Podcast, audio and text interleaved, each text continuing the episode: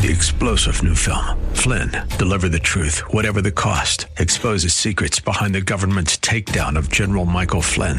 Flynn knew what the intel world had been up to. He ordered the first audit of the use of contractors. This set off alarm bells. He told the truth. He was the most dangerous person for Donald Trump to hire. They had to get rid of Flynn.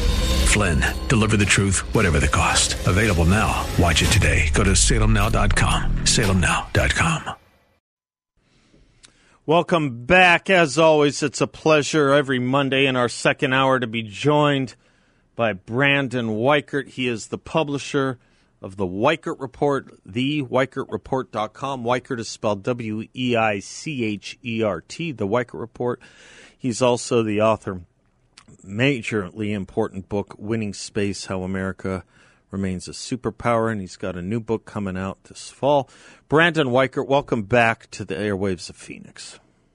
Well, thank you, thank you, and uh, it's good to be here, and I'm looking forward to spending another hour uh, traveling the world with you. Yeah, I love doing that. I love doing that. I don't know of a lot of shows that take this stuff as importantly as as as this one, but I've I've always thought it important because years ago I was rem- I rem- you know my degrees are in domestic stuff and and Right. I, I ventured into foreign policy analysis, speech writing, etc.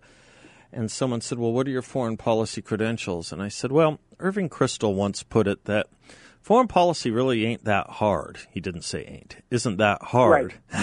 he said all you have to all you have to do is know the difference between good and evil. And I thought that that was about as good an introduction to foreign policy as one could have. But that is mm-hmm. what's totally missing from the Georgetown school.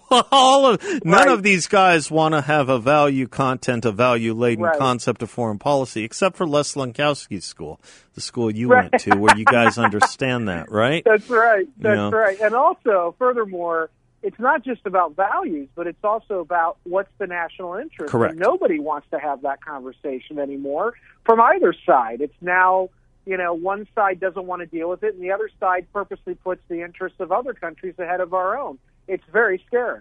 It really is. So, I do you know the? Um, uh, she's an independent journalist, uh, born in Iran but a U.S. citizen. Do you know the story of Masi Nejad? And if the pronunciation is off, it may it may confound you. But she's the Iranian American who, Yes, in yeah, New York. right? Exactly. You see her on a Fox News occasionally. She's yes, all- she she's very eloquent, Yeah. and um, she is a living example of how dangerous the Iranian regime is, not just to uh, the world, but specifically to the United States and to American citizens, of which she is an American citizen.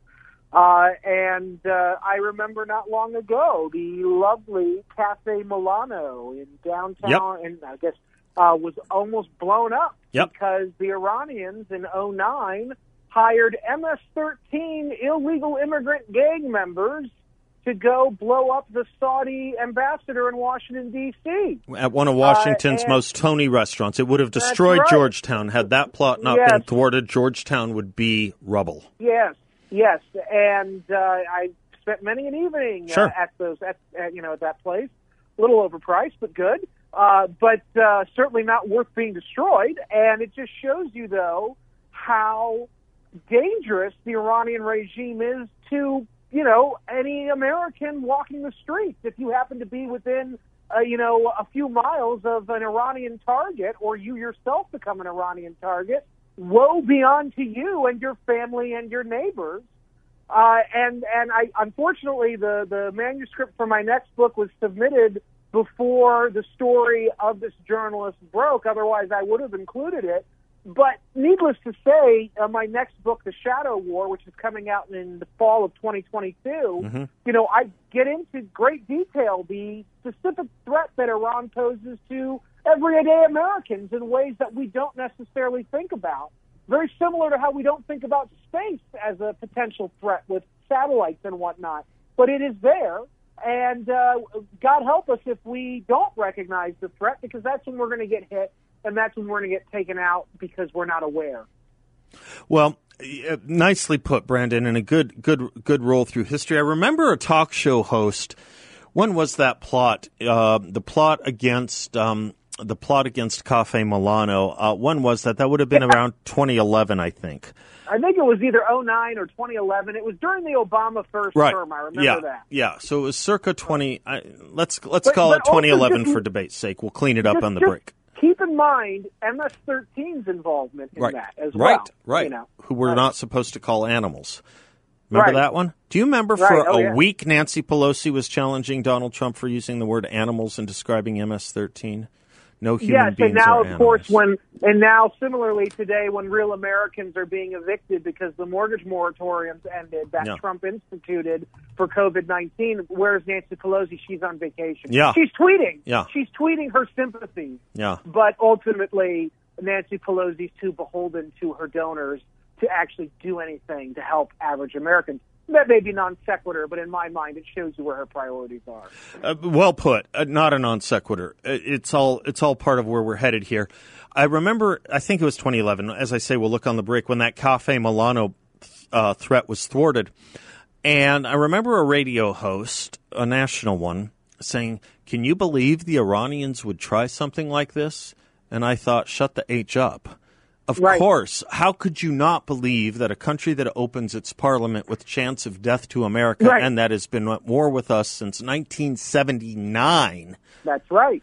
Why would they they they killed us at the Khobar Towers, they killed us in Beirut, they killed us um, in, um, in in in in any number any Well, number of occasions. Argentina, doing it right, exactly. why Exactly. why wouldn't they try? Why so when a national radio host said, "Can you believe they would try and do this?" I realized how important it was to talk about Yes. foreign policy because not even my team Yeah. understands the dangerous threat we That's face. That's right. That's right. And, and you know, before 9/11, the decade before that, you saw an escalating threat vector coming from Al Qaeda. Mm-hmm. They started they started attacking us on the periphery of the quote unquote empire. Right. They started attacking us in the Middle East and Africa, and then they bored their way into Manhattan and Washington D.C. Uh, on 9/11.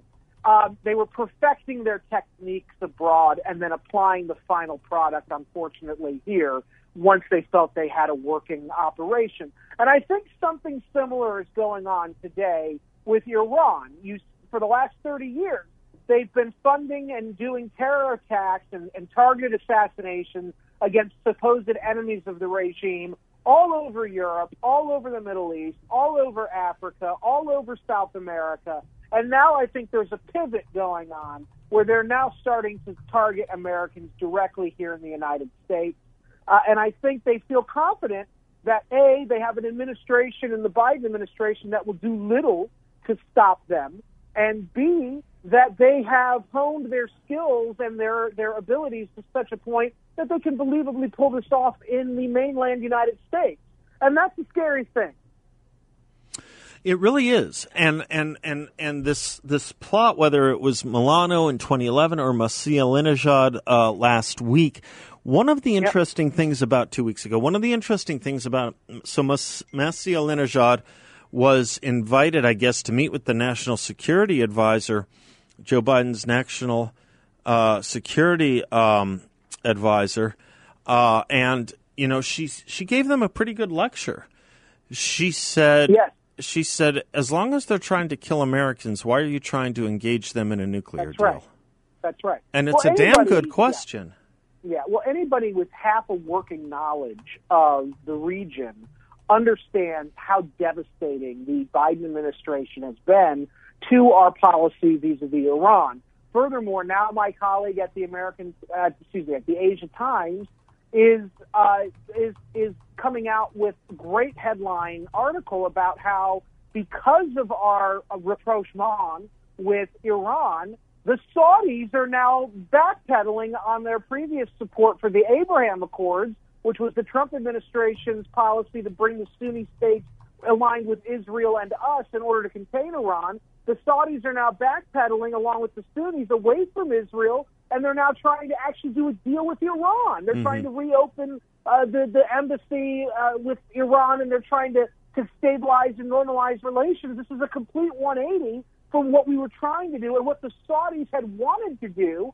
but because Washington is no longer led by a president that actually wants to deal with Iran as as as a real threat, wants to make believe that we can make peace with these people like Neville Chamberlain and, and Hitler. Uh, now the Saudis are having to backpedal and say, well, we're going to do whatever we can to make a deal and get on the good side of these people because they're obviously going to be the ascendant power. And, and the Israelis and the Americans are out, and the Russians and the Chinese and the Iranians are in, and we have to live in this neighborhood, the, Sa- the Saudis, and we want to make nice. Nicely put. I got to take a quick break. I want to Yeah. focus a little bit on China when we come back. Sure Our, great. Our guest is Brandon J. Weichert. He is the publisher of the Weichert Report, the WeichertReport.com. Also happy to take your call, 602 508 0960. We will be right back.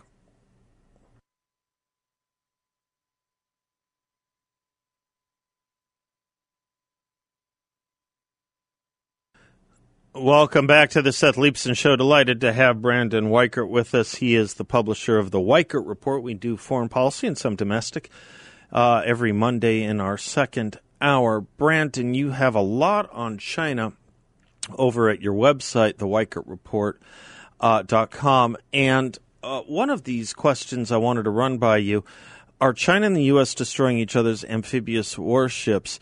I was reading, um, I think a blog, I think it was a blog or a tweet by someone I think we both like. I know I do, Gordon Chang. Oh yeah, Yeah, Gordon's good. good buddy of mine. Yeah, okay, good. And he was saying he believes that we haven't done any naval exercises against China in an awfully long time, and that there is no way we can protect something like Taiwan right now. Do you Yeah. share that uh, cyni- cynicism? Well, just two weeks ago, Gordon and I were on a panel together in D.C., and that's exactly what we were saying. Oh, okay. Um, uh, in fact, I told him and the audience that my research indicates, uh, and this is coming from sources in the Navy that I know, uh, that you know, we basically the Navy is quietly assuming they will not be able to use super super carriers the way that we have planned to use them because China has built what's known as anti-access aerial denial, area denial A2AD capabilities. These are uh, basically weapon systems that can keep our carriers far away from Chinese territory and targets like Taiwan. And so the assumption is that we'll probably need to rely heavily on submarines. Uh, as it stands, we do not have enough submarines to be able to go after the Chinese in the Taiwan Strait and still, uh, you know, deal with our other mission sets around the world. And if we were to lose a portion of our submarine fleet, the shipyards, our shipyards, do not have the mass production capabilities to replace those systems fast enough in the event of an actual shooting war with China. Uh, and so we are not in a good position right now uh, to be able to defend Taiwan or even to defend ourselves, really, uh, in the event of a conflict with uh, with China uh, at, a, at a maritime level in the na- in the sense of the Navy, uh, which would be the tip of the spear because the geography of that region is mostly water. We would be dealing with a large water component, maritime component, and our Navy is not ready. I spoke with a senior leader uh, in the Navy. I was briefing his team back in November in California, and he pulled me aside and he was telling me that it's worse than you know. And he was telling me how he and his command staff, their families all pulled together and bought, this is not a joke, bought property in Idaho. And I said, Oh, that's nice for retirement. He goes, No, it's because we think that we're very close to, quote, the big one, and we want to get our families out of Dodge. So that's where senior people in the Navy are thinking. I don't think we're in a good position at all. I think Gordon, as per the usual, is correct, and I think it's probably worse than even he's saying. So, what's worse than even that is that you know it, Gordon knows it, obviously, people in our Defense Department know it, but the Chinese know it. And that's what's Yeah. worse than even we yes, know. the it. Chinese, the Chinese. Let's just face it. You know, if it was a fair fight, you know, mano a mano, the United States could conceivably win. But because of how the Chinese have adapted their forces, because the Chinese know they'll be fighting closer to their shores, uh, the Chinese have considerable advantages, qualitative advantages, not just because because they know that our leadership is a mess. They know our political system is very vulnerable to disruption. I think they've already been disrupting our political system. Uh, you know, we hear a lot about Russian disinformation. There's Chinese disinformation. We know, for instance, that Chinese agents of influence were deployed from China's consulate in Houston to embed with Antifa during the, the last year's horrific uh, riots, race riots.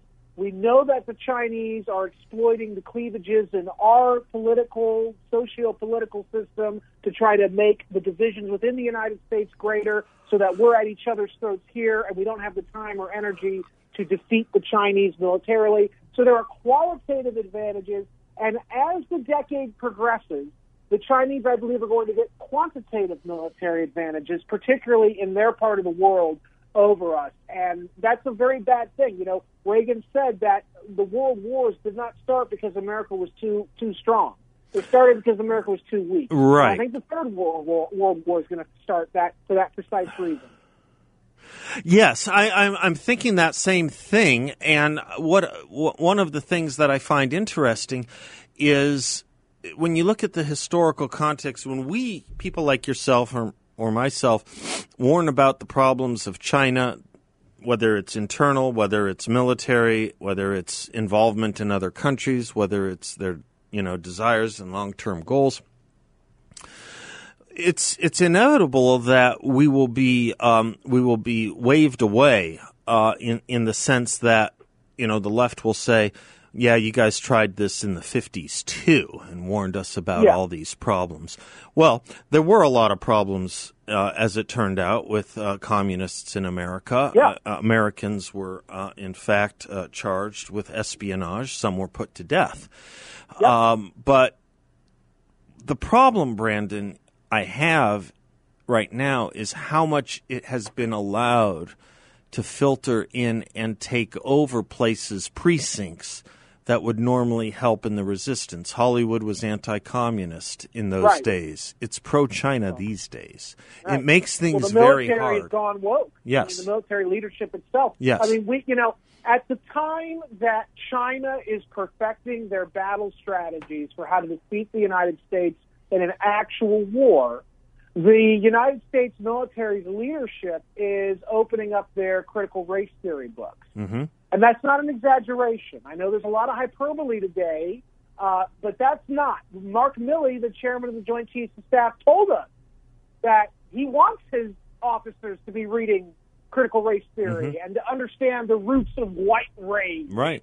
And, uh, you know, if I may posit here, I think the roots of white rage, if they exist at all, is over incompetent governance. Yeah. I don't think it has anything to do with race. I think everybody's tired of bad government. This was why so many people voted for Obama in 08. They thought he was different. They thought he was going to change the government. He ended up being a proxy for the government. I think this is why also many of the same people who voted for Obama in 08 turned around in 16 and voted for Trump because they wanted an agent of change. So if there is rage in this country, uh, I think it's directed at bad governance. And I think our military leadership is now following in that broken mold of embracing bad ideas and bad governing principles or lack thereof. And I think it's going to lead to our first real defeat.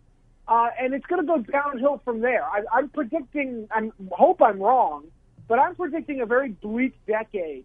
China knows. They know that they can hit us. Hold that thought So- right there. That's a pregnant point, Yeah. Brandon. Let's pick up on it on the other side.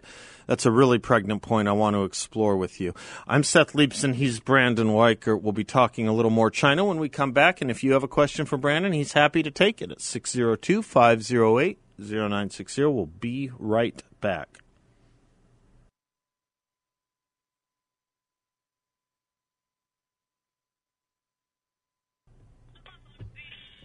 Welcome back to the Seth Leibsohn Show. Brandon J. Weichert, publisher of the Weichert Report, author of Winning Space, is our guest, talking on some foreign policy. We'll do a little domestic in a few moments, but I want to uh, clear out this point about uh, this uh, serious uh, line of questions that uh, Brandon has been chasing down and pursuing with regard to our posture against China. Uh, the difference between the 50s and uh, what we were dealing with then is the major institutions in America were by and large on our side uh, and, and, and equally saw a threat from communism. Uh, today, that's different. Hollywood now bows to China. In fact, changing story storylines that Chinese government doesn't Right. like. We, I was just making this point the other day, and I don't know if it's relevant, but six years ago, there was one socialist in all of Congress. Since that time, he's become the runner up to be the presidential nominee of the Democratic Yeah. Party, and there are now five socialists in Congress. Yeah. This is not 1950 America. No, no.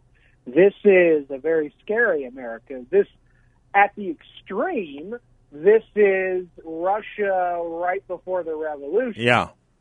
Um, I, I think that's an extreme example. Yeah, but But I I- I ideologically, think- that's where, philosophically, that's where we're at.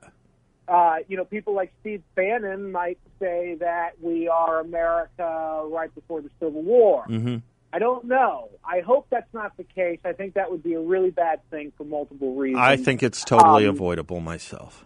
Yes, I do too. Um, but we're certainly at an inflection point where this country is really going down a bizarre path in its political development.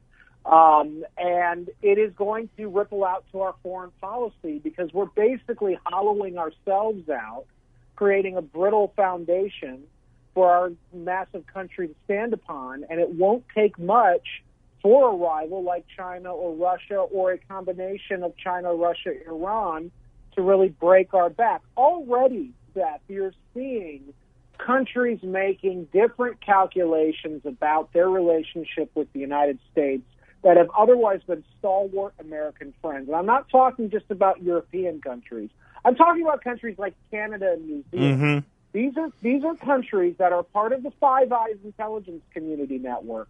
Five Eyes is probably the most important Cold War era intelligence sharing agreement that has been maintained through today. It is the United States, New Zealand, Australia, Canada, and Great Britain. We our intelligence services operate as one, and they they, they kind of keep an eye out on perceived threats.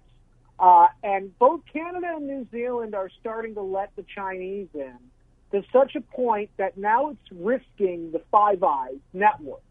Uh, and uh, this is the backbone of any kind of defense from an intelligence perspective, counterintelligence perspective, that the West has. And New Zealand and Canada both are letting the Chinese in to such a degree into their country's political system that we have a real threat emanating, possibly not just from New Zealand, but from our northern neighbor, Cleo Pascal, who's a great analyst on these issues. She's friends with Gordon Chang. She's on the panels with me and Gordon as well these days. And she's a Canadian, and she's been telling everybody who will listen, there's a problem in Canada. It's the Trudeau government primarily, but there's a big problem where Americans might not be able to be as reliant upon the Canadians to be our good neighbors that we have just assumed they would be. Uh, and it's because of the growing relationship with China. And China is lobbying hard to, to basically have massive influence in Canada.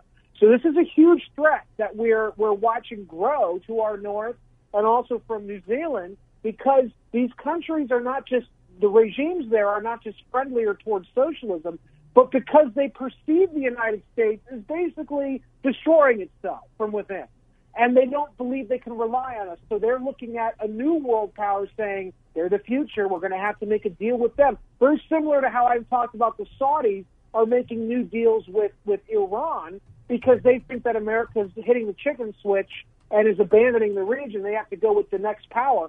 So this is this is what happens when American power is in extreme retreat. Uh, and uh, it's very scary because it, it's not going to be left beyond the border it will have direct implications over time for us here. It will make us a less secure nation.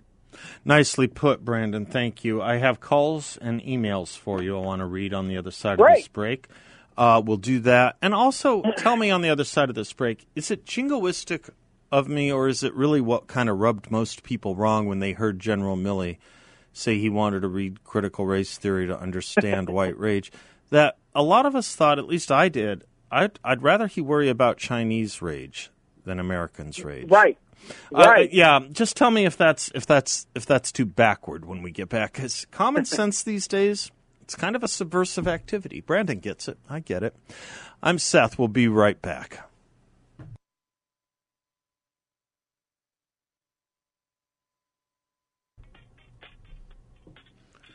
Welcome back to the Seth Leibsohn Show. Our guest is Brandon J. Weichert. He's the publisher of the Weichert Report, as well as the book Winning Space, author of the book Winning Space. Brandon, um, I invited the audience to raise some questions with you. Some of them by email, some by phone. Let me let me start with the phone. Steve in Tempe. Steve, you're on with Mr. Weichert. Hi, Seth. Hi, Brandon. Hello. Hi, uh, uh, Brandon. I, I uh, had a question regarding the the COVID virus. Yeah. Is it your, I'm just curious what your opinion is as it relates to it. Uh, do you, you know, my personal opinion is I don't think this, the fact that this virus was released to our country and other countries is is, is an accident. I think think it was done on purpose to made be, Yeah. and made to look like an accident. And I wanted to ask your opinion because my my theory on this too relates to what was going on in Hong Kong when this Yeah. when this all happened. As you know, there were some there was there were, the protests were ramped up Yeah. and people were in the streets and I'm pretty sure the communist government was trying to come up with an idea to get these people back in their in their houses, get them off the street without using the Tiananmen Square tanks and That's right. and guns. And and this virus did a pretty good job of doing that. I'm just curious what Yeah. your thoughts are. Before, Bra- thank you, Steve. Before Brandon answers that, just a note to the media: by raising that question, you are not a COVID denier. Okay? we know that COVID exists. We know that there's a narrative you want not to have Chinese responsibility for it, but the inquiry into it does not deny the existence of the virus. I just little common sense here for our media, please. Thank you. Well, Sorry, fun Brandon. little fact. Fun little fact. Uh, now that uh, you know Orange Man is out of the White House, uh, the Biden administration is even saying that they don't believe that uh, necessarily COVID nineteen is a naturally forming phenomenon. So there's a fun little fact there. As some of your audience may know, you and I have talked about this both on the radio and offline. I was among the first of five journalists, and I don't like to call myself a journalist, but whatever. I was among the first of five journalists who was uh, were trying to get data released bec- because my, I was married to a geneticist who worked at NIH, worked for Fauci, worked for Collins. My wife, my wife knows this uh, very well. When the disease first propagated, she said, "Oh, this sounds like the gain of function research we were doing." No kidding. Uh, and and that is what propelled me to start investigating. And it was until recently open source. You could locate NIH data on what they were funding. University of North Carolina was very proud of the fact they had partnered with Wuhan's lab. Uh, and I wrote a, a, a long a long form essay for the New English Review about China's bioweapons or, or biohacking threat to the United States. Uh, I, for five years almost, have covered biotechnology development in China for American greatness. Uh, and uh, so I was one of the first people who knew about this and, and, and was trying to get it out. Nobody would publish me. Uh, people on the right at the time in, in March and April of 2020 did not want to publish this uh, because they didn't want it to hurt Trump's reelection campaign. It was a bad calculation on the part of Trump's campaign to not explicitly say this was an attack from China because it was, to not put the country on a war footing because they should have, uh, and it would have also prevented the left from getting Americans to turn on each other, which they did. Uh, and uh, so I do believe it came from a lab. Uh, I, I can't explicitly prove it, but I have enough circumstantial evidence to make a case, which is why my third book I'm working on now is about this subject. Uh, and I have plenty of NIH data sets talking about this. So, yes, you're correct to question the timing and everything. And I would also remind your audience, as you and I have spoken about before, the timing. Yeah. One thing that Chinese regimes are very sensitive to, not just internal rebellion in the form of Hong Kong, but they're very sensitive to food supply issue because uh-huh. historically Chinese dynasties have been overthrown for the course of 5,000 years when they can't feed their people. And what Trump did with the trade war, going after the soybeans and going after agricultural foodstuffs coming from America to China, he threatened China's food supply at a very precarious time for the Chinese regime. Now, Trump, I think, looked at this as I just want to get a better deal for American farmers. But the Chinese regime are in this war footing already against the United States. They looked at that as an attack through other means. And I think that they said, okay, we're going to release this disease uh, and we're going to force America to basically convulse into a shutdown. Hopefully, it gets rid of Trump, and hopefully, it brings in someone more amenable like like Biden to China. And guess what? All the pressure went off China, and now China has a more predictable player in the White House. And I think that now you're seeing, as David Goldman, my friend at the Asia Times, is reporting, you're seeing China trying to craft this deal with the United States whereby we will ease our restrictions on Chinese tech, our tariffs that Trump imposed uh, on foodstuffs and whatnot, in order to get China to buy more of our debt, and in exchange, we'll buy, we'll ha- allow more sales of Chinese goods into the United States to help ameliorate the inflation uh, that's going on here from all the excess government spending. And I think you're seeing the crafting of a return. And Janet Yellen sort of sort of gave the, the store away recently when she basically said that's where they want to go a return to Chimerica, the marriage between China and America economically. So you're seeing the, the, the results of that attack by other means with biological weapons uh, that COVID 19 was. Uh, and it has had a lot of unfortunate effects for this country. We are now living, I think, in the creation of a new Chinese world order. And I don't know if we're going to be able to hit the undo button. It's very sad. Boy, that chimerica phrase it, it sets me back on my heels. I much prefer oh, yeah. I much prefer Sino Soviet, but that's gone. right? Yeah. Uh, listener yeah. Hal uh, writes in uh, Does Brandon think that Taiwan is to China and the next global war what Poland was to the start of World War II in Germany, an ally that cannot be defended because of Western weakness that will trigger a disastrous war that could have been avoided? if the reality of peace through strength and old fashioned deterrence was acknowledged by Western political leadership? Great question. It is a great question, and I think that that's an apt, um, excuse me, comparison. Um, unfortunately, um, the you know John Mearsheimer and Stephen Walt often talk about the quote stopping power of water on geopolitical matters. Uh-huh. Um, but I think that the proximity of Taiwan to China coupled with America's very clear deci- decision to not stand up for its ally, um, I think it indicates that China is going to get very aggressive in the next decade in trying to take Taiwan, and I think they're going to be able to. Japan has intimated they will defend Taiwan if the Americans won't, which may pull us into a war. But the downside to that is we're now letting others dictate when we'll go to war right. as opposed to ourselves. So the war is a fait accompli. It's going to happen.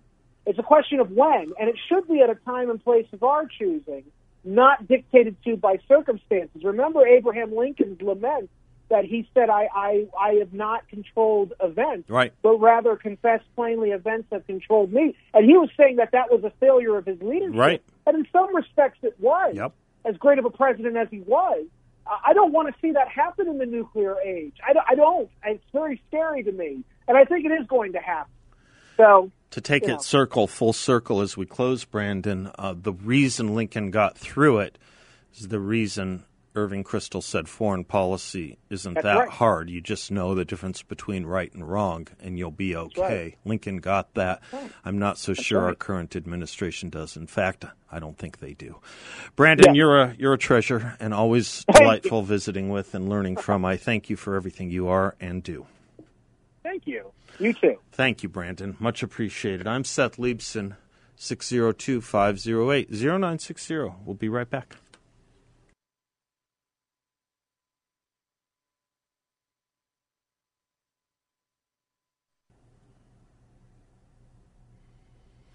Welcome back to the Seth Leibsohn Show, 602 508 0960. Your show here on out. Just a couple uh, quotes from the media uh, that uh, have been put together and um, actual quotes. Quote Talia says his hospital is managing, but just barely keeping up with the increased number of sick patients in the last three weeks. The hospital's urgent care centers have also been inundated, and its outpatient clinics have no appointments available. Here's another one. Dr. Bernard Camins, Associate Professor, Professor of Infectious Diseases at the University of Alabama, Birmingham, says the UAB hospital canceled elective surgeries scheduled for Thursday and Friday of last week to make more beds available. Here's another story. Quote, we had to treat patients in places where we normally wouldn't, like in recovery rooms. The emergency room was so crowded both with sick patients who needed to be admitted, we had to we had to use emergency rooms. Here's another.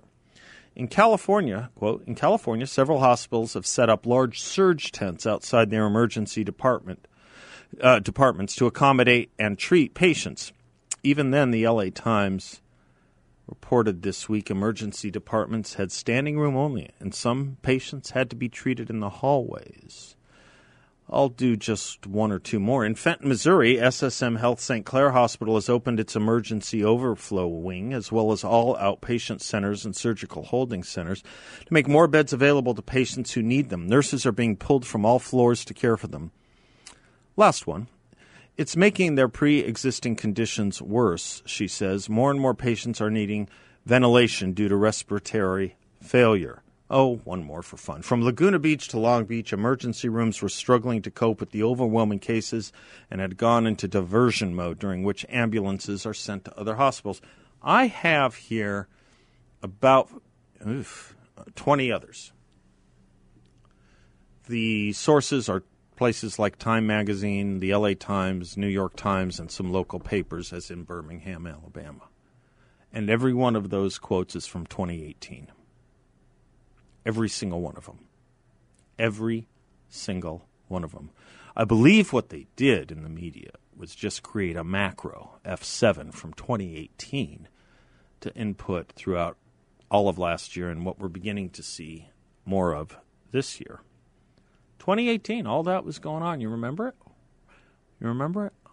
I don't remember it. Had to do with the influenza that year. You know what we didn't do? As serious as all that, you know what we didn't do? We didn't put diapers on our faces. We didn't inject five year olds. We didn't cancel their classes. We didn't stop churches and synagogues and AA meetings and other 12 step meetings. And we didn't send people into bankruptcy we somehow muddled through to the point where I know everyone in earshot who heard those quotes is going to say, Really? We said all that in 2018? You bet we did. To which I tell the media today, shine on and go read about the little boy who cried wolf.